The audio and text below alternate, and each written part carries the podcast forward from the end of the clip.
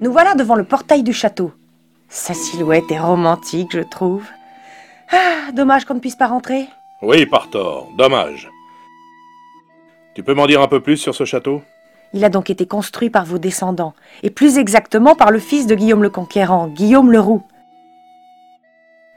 Le donjon, comme à Naufle et Gisors, était entouré d'une chemise.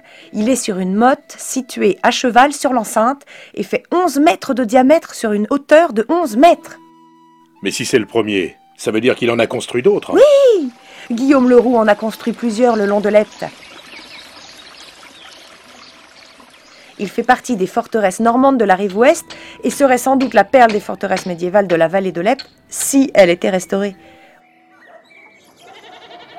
Aujourd'hui, elle est occupée par une ferme. Regardez son magnifique portail. Vous voyez les trous de chaque côté À l'origine, c'était là que se fixait le système du pont-levis et de la herse. Un château vraiment bien défendu. Oui, surtout grâce à son enceinte circulaire de 100 mètres de diamètre, percée de deux portes ménagées dans des tours carrées. Tour à tour romain des Français et des Normands, il sera également plusieurs décennies propriété de l'abbaye de Saint-Denis.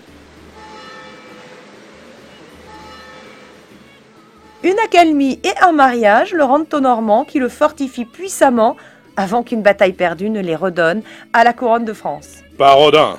Ça n'arrête pas de changer en fait. Oui, à l'image de la région. Les combats et les accords ont fait se succéder les propriétaires ici. Allez, on continue le tour du château. Rollon, qu'est-ce qu'on fait? On rentre à Saint-Clair en reprenant à gauche et en redescendant le petit sentier.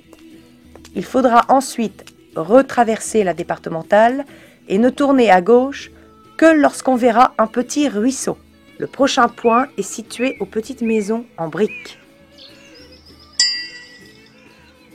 Ou bien, on continue jusqu'à Berthenonville à 1 km 6 en prenant à droite où se situe le prochain point, route de Berthenonville. Attention, il n'y a pas de possibilité de ravitaillement à Berthenonville.